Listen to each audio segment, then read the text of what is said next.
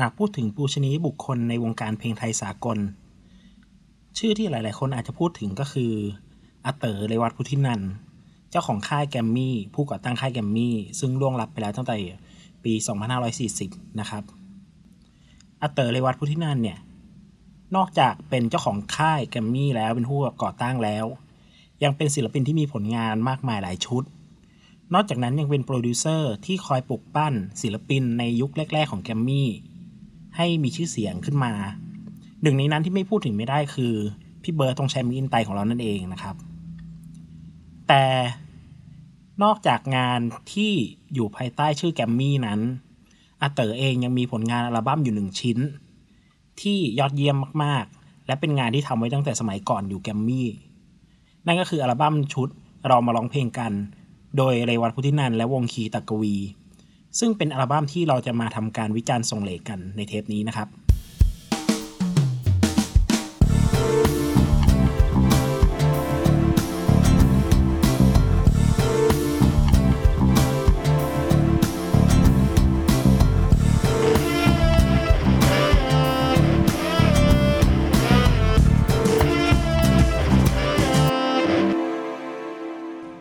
สวัสดีครับ ผมออฟครับ จาก Bonus Tag Podcast ครับ นี่คือวิจารณ์ส่งเลทครับ รายการรีวิวเพลงที่ไม่ได้ตามกระแสสักเท่าไหร่ ไม่ได้ตามทันสมัย เราจะหยิบอัลบั้มเก่าๆ เพลงเก่าๆ มารีวิวกัน ตั้งแต่เก่าน้อยๆ ถึงเก่ามากๆ เพราะถ้าเราไม่ทำอย่างนั้น มันก็ไม่ใช่วิจารณ์ส่งเลทนะสิครับ ก่อนจะเข้าอัลบั้มที่เราจะทำการรีวิวกันในวันนี้นะครับ ก็ขอเล่านิดหน่อยคือ รายการเราแอบมีเมนเชนเล็กน้อยนะครับ คือเนื่องจากผมคุยกับแอดโดนะครับ ตั้งแต่ตอนแอดโดส่งเทปสามให้ ผมก็คุยกันเล่นๆว่าเฮ้ย พอดีแอดโดอะเขาตั้งชื่อไฟล์มาว่า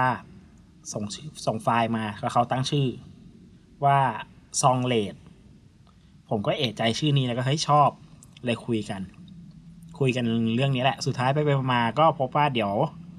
เราจะแอบเปลี่ยนชื่อภาษาอังกฤษรายการเล็กน้อยนะครับ คือชื่อไทยเรายังเหมือนเดิมคือวิจารณ์ส่งเลดแต่ชื่อภาษาอังกฤษเราจะใช้ชื่อว่ารีวิวซอง เลดก็คือรีวิววิจารณ์ซองคือเพลงเลดคือเลด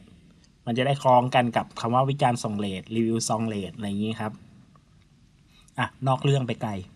เข้าประเด็นนะครับ ก็คืออัลบั้มที่จะพูดถึงวันนี้คืออัลบั้มเรามาร้องเพลงกัน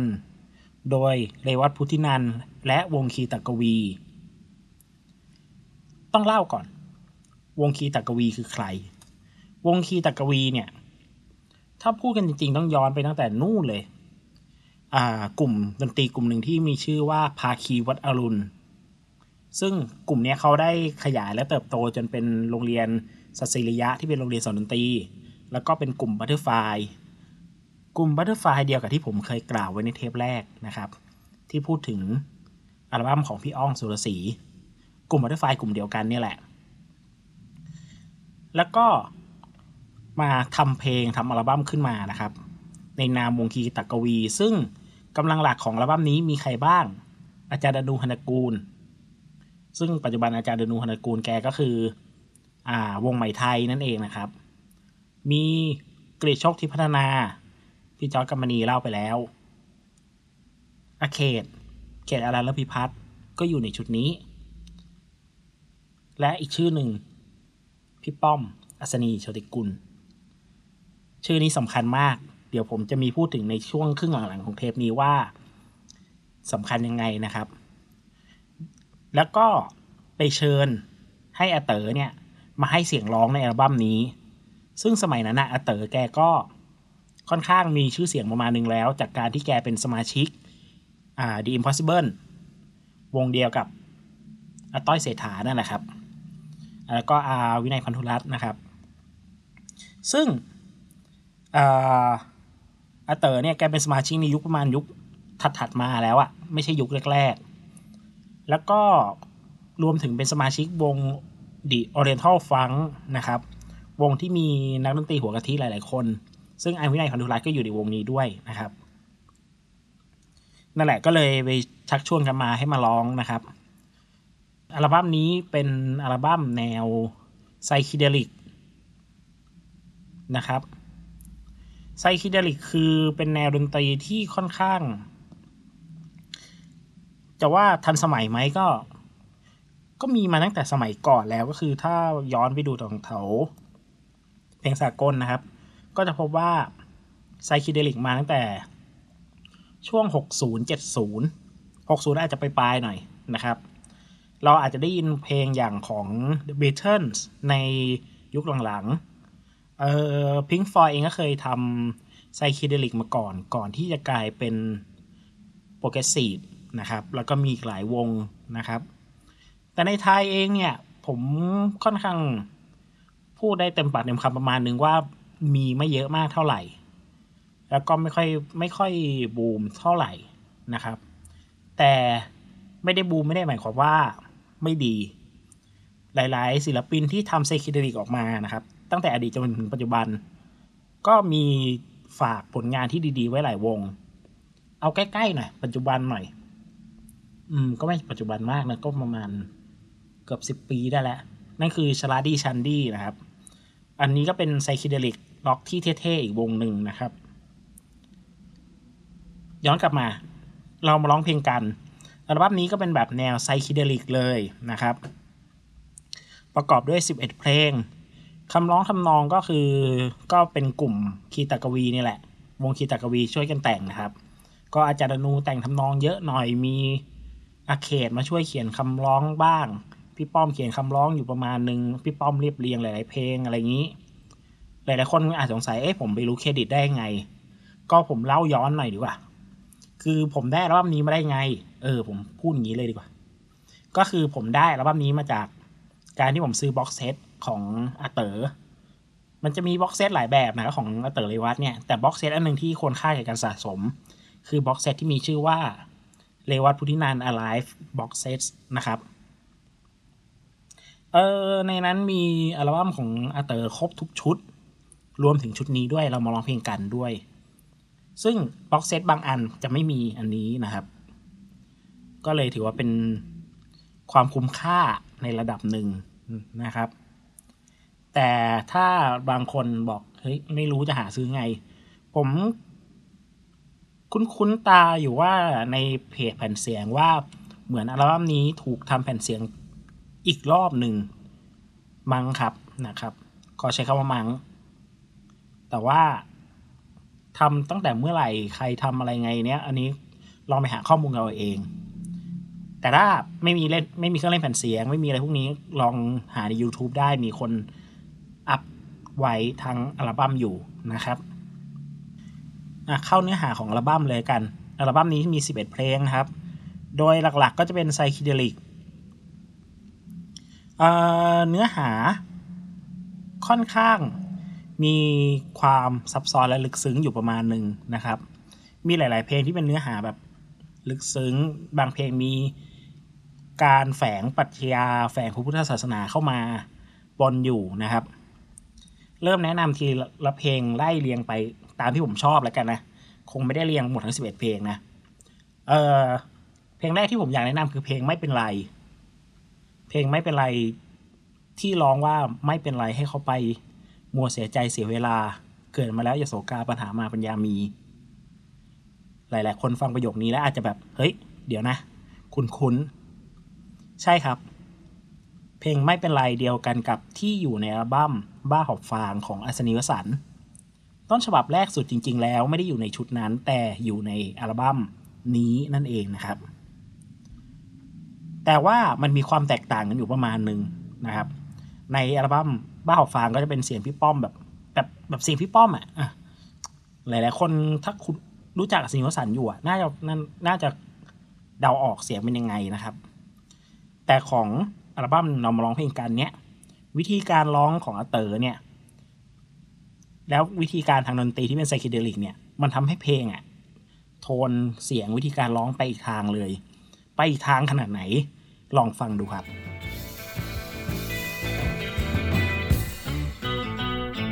ไม่เป็นไรให้เข้าไปมัวเสียใจเสียเวลา เกิดมาแล้วอย่าโศกา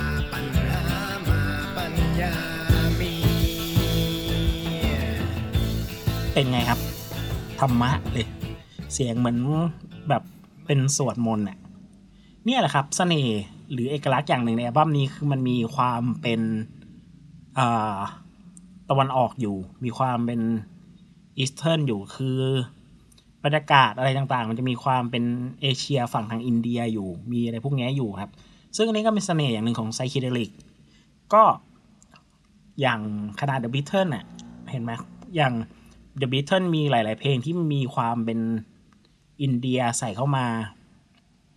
สมาชิกยังเคยมาอินเดียมาแสวงบุญอะไรเงี้ย แล้วมีคนแซวคำว่าจริง ๆ ไม่ได้มาแสวงบุญหรอกมาหามาหาไอ้ยาสูบแถวๆนี้แต่แถวนี้เฉยๆอะไรเงี้ย ก็เป็นเรื่องขบขันแอบแบบเป็นการทายเป็นการเดาของคนฟังไอ้คนคนฟังคนอ่านคนเสพดนตรีพวกนี้กันไปนะครับ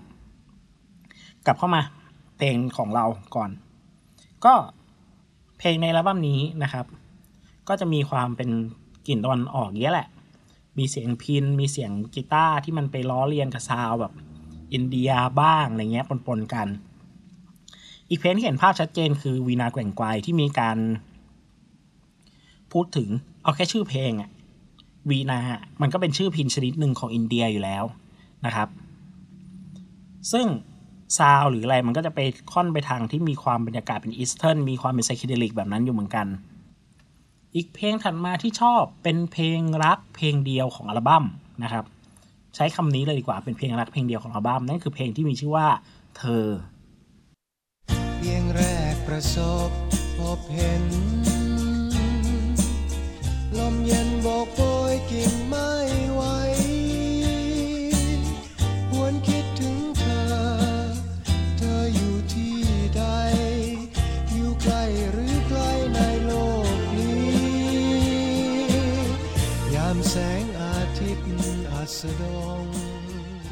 เพลงเธอเนี่ย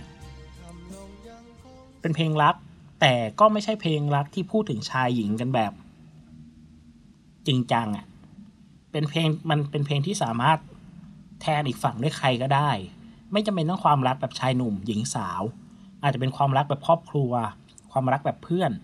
อะไรต่างๆ หรือความรักที่มีต่อคนที่เทิดทูนบูชาเคารพเพราะเนื้อหาค่อนข้าง เทิดทูนเน่ะ เป็นความรักในลักษณะที่เป็นการเทิดทูนอีกฝ่ายอย่างชัดเจน มีความคนึงหา มีความรักความเทิดทูนบูชาอยู่ประมาณหนึ่งนะครับ ซึ่งเป็นเพลงรักในแบบที่มีความลึกซึ้งและก็งดงามนะครับ แต่นอกจากเพลงนี้เนี่ย ส่วนใหญ่นี้เป็นเพลงแบบปรัชญา มีข้อคิด มีแนวคิดอะไรหมดเลย ผมยกตัวอย่างอย่างอีกเพลงที่ผมชอบคือเพลงฮูเลเลเพลงฮูเลเลเนี่ยมีการพูดถึงปรัชญาแนวคิดที่ต้องตีความกันหน่อย และการตีความหลาย ๆ คนต่อเพลงนี้อาจจะไม่เหมือนกันด้วยนะครับ เพลงนี้ในมุมที่ผมฟังและคิดก็ตามก็คือว่ารู้สึกว่ามันพูดถึงเรื่องของการที่คนเราทำอะไรไป บางที มันอาจจะกลับการกลายเป็นว่าบางทีเราอาจจะเป็นผู้ถูกกระทำหรือในขณะเดียวกัน ขณะที่เรามองต่อสิ่งใดคิดมีความเห็นต่อสิ่งใด อีกฝั่งก็อาจจะมีความเห็นกลับมาเหมือนกัน เพราะฉะนั้นบางทีเลยกลายเป็นเรื่องที่ว่าบางทีเราไม่ควรไปตัดสินใคร ถ้าเราไม่เห็นหรือเข้าใจชัดเจนทั้งหมดนะครับ แล้วก็มีอีกเพลงนะครับ ที่เป็นเนื้อหาเชิงปรัชญาเล็กน้อยเหมือนกัน ก็คือเพลงที่มีชื่อว่าทำอยู่ทำไป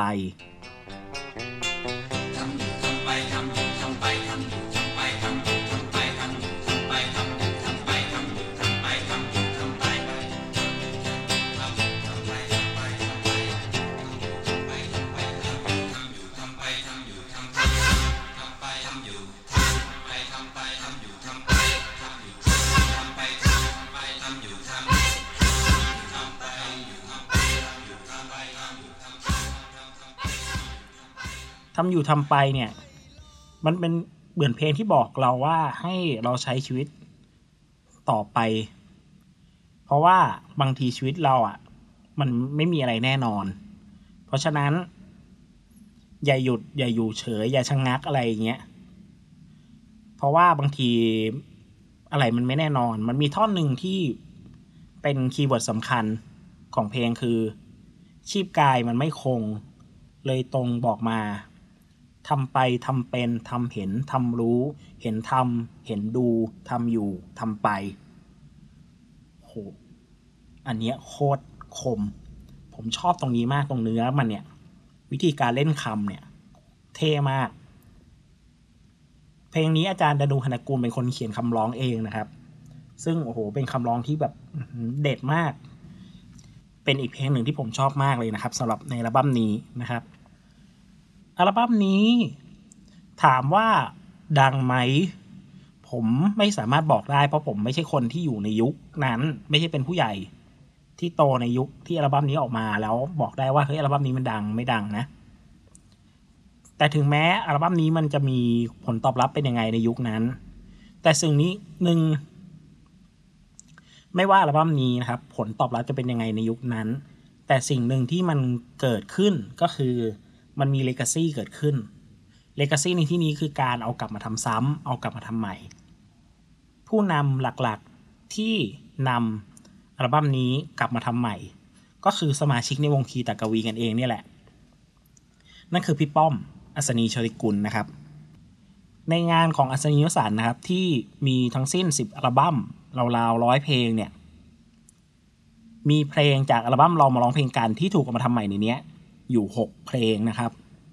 ไล่กันไปเลย ตั้งแต่แท็กแรกไม่เป็นไร ไม่เป็นไรอยู่ในอัลบั้มบ้าหอบฟาง อันนี้ผมพูดไปแล้ว แท็กที่ 3 ทุกๆ คนเป็นคนดี อยู่ในชุดจินตนาการชุดที่ 9 แล้วเกือบสุดท้ายแกแล้ว ก็ 10 กว่าปีได้แล้วล่ะ เกือบ 20 ปีแล้วสำหรับเอออัลบั้มจินตนาการ จินตนาการนี่คือชุดเดียวกับ สิทธิ์ของเธอ เออ ถ้าจำไม่ผิดชุดเดียวกันนะครับ วีนาแกว่งไกว อันนี้เด็ด อยู่ในอัลบั้มกระดีได้น้ำ ถ้าจำไม่ผิดนะครับ วีนาแกว่งไกว ตะกี้ผมเล่าคร่าวๆแล้ว ผมเล่าลงลึกอีกหน่อยละกัน วีนาแกว่งไกวเป็นเพลงที่พูดในเชิง พุทธปรัชญาเล็กน้อย มีการพูดถึงนิพพาน มีการเปรียบเปรยเรื่องเล่านิทานต่างๆ มันเป็นเพลงที่เหมือนเป็นนิทานเล่าเรื่องของชายที่พายเรือข้ามแม่น้ำที่กว้างใหญ่มาก หาฝั่งไม่เจอ โดยมีหลวงตาท่านหนึ่งไปด้วย แล้วก็หลวงตาก็พูดถึงเรื่อง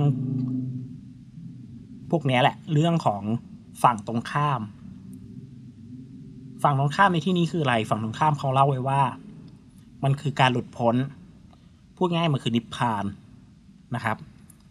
แล้วสุดท้ายมันก็มีเรื่องของนิมิตต่างๆ เรื่องเหนือธรรมชาติที่เข้าแทรกและปนอยู่ในนิทานเรื่องเนี้ยและสุดท้ายชายหนุ่มคนนั้นก็พบว่าไอสิ่งที่นิมิตขึ้นมานั้นน่ะไม่ว่าจะเป็นเสียงพินวีนาที่อยู่ในเพลง มันเลยเป็นชื่อเพลงวีนาแกว่งไกวไงเพราะมันคือสายของพินวีนาที่มันแกว่ง แล้วแบบ แสงอะไรต่างๆ ที่มันอยู่ในนั้นน่ะมันเป็นแค่นิมิตหรือเป็นแค่ฝัน และสุดท้ายชีวิตเขาก็พบว่าก็ยังอยู่แม่น้ำเดิมอะ ก็ยังพายต่อไป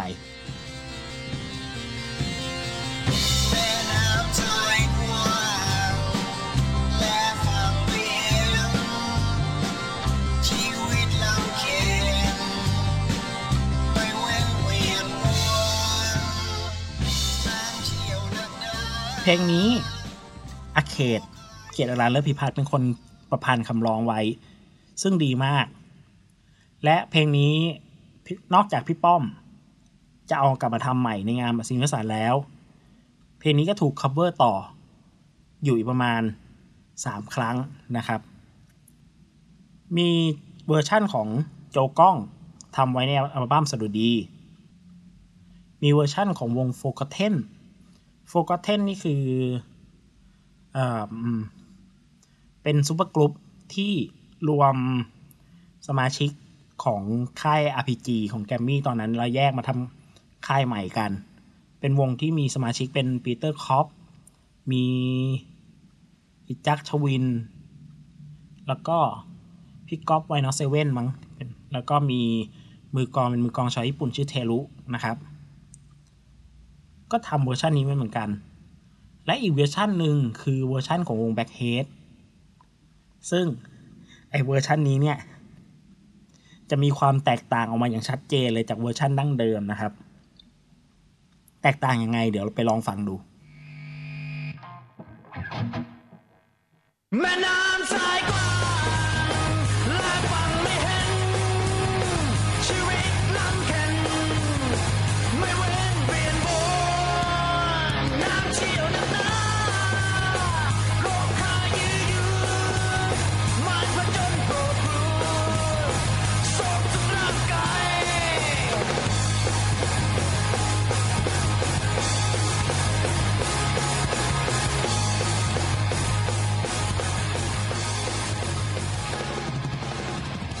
วอร์ชันนี้ค่อนข้างแตกต่างกันอย่างชัดเจนจากเวอร์ชันที่ผมเปิดก่อนหน้าเลย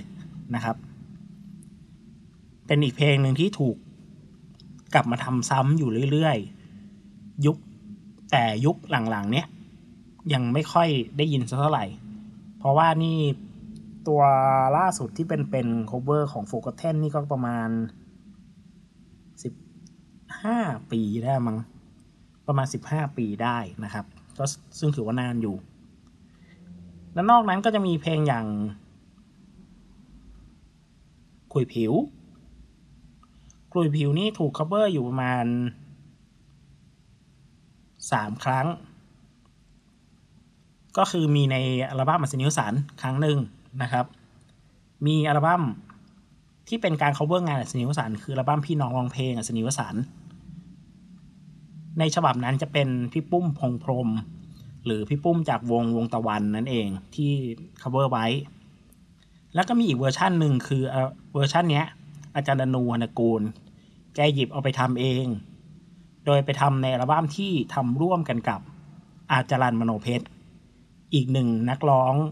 ในตำนานผู้ล่วงลับไปแล้วเช่นกันนะครับ อยู่ในอัลบั้มชุดลำนำแห่งแห่งขุนเขา เพลงขลุยผิว ก็ถูกเอาไปทำในอัลบั้มนี้ด้วย และอีกเพลงนะครับ ที่อยู่ในชุดลำนำแห่งขุนเขา นั่นก็คือเพลงเรามาร้องเพลงกันนั่นเอง ซึ่งกลายเป็นเพลงเปิดอัลบั้มนั้นเลยนะครับ และเป็นเสียงร้องอาจารย์มโนเพชรก็จะให้บรรยากาศไปอีกแบบหนึ่งอีกโทนหนึ่งนั่นเอง กลับมาที่งานของพี่ป้อมพี่โต๊ะต่อนะครับ งานของอัสนี-วสันต์ที่หยิบยกมาจากเรามาร้องเพลงกันอีกเพลงหนึ่งคือดอกไม้ไปไหน ถ้าจะไม่ผิดจะอยู่ในชุดสับปะรด นะครับ แล้วก็สุดท้ายคือทำอยู่ทำไป แต่ทำอยู่ทำไปเวอร์ชันนี้มันไม่ได้มาเต็มเพลงมา มันมาแค่ช่วง intro แล้วก็เขียนไว้ว่าทำอยู่ทำไปภาคแนะนำเพลงนี้จะอยู่ในชุดบางอ้อนะครับ นอกจากเลกาซีในเชิงบทเพลง บุคลากรในอัลบั้มนี้ ก็ยังสร้างผลงานต่อมาเรื่อยๆ ทั้งอาจารย์อนูในงานนามวงใหม่ไทย อัศนิวสารอาเขตที่เป็นนักแต่งเพลงแกมมี่ คุณธนวัฒน์สืบสุวรรณที่ก็ทำงานอยู่แกมมี่จตุรันเอ็มบุตร ก็เช่นกันอยู่เบื้องหลังอะไรต่างๆ ถือว่าอัลบั้มนี้เป็นอัลบั้มที่ยอดเยี่ยมไพเราะในตัวมันเองและสร้างรากฐานสร้างเขาเรียกอะไร สร้างการต่อยอด ใช้งี้ดีกว่า เป็นการสร้างการต่อยอดของบุคลากรต่างๆ ให้มีผลมีผลงานต่อไป แล้วก็หลายๆคนก็เป็นตำนานในวงการเพลงอยู่จนปัจจุบันนะครับ นี่แหละครับคืออัลบั้มที่ผมหยิบมาแนะนำมาวิจารณ์ส่งเหล็กกันในวันนี้นะครับ ใครที่อยากพูดคุยแลกเปลี่ยนความคิดเห็นนะครับ สามารถติดต่อได้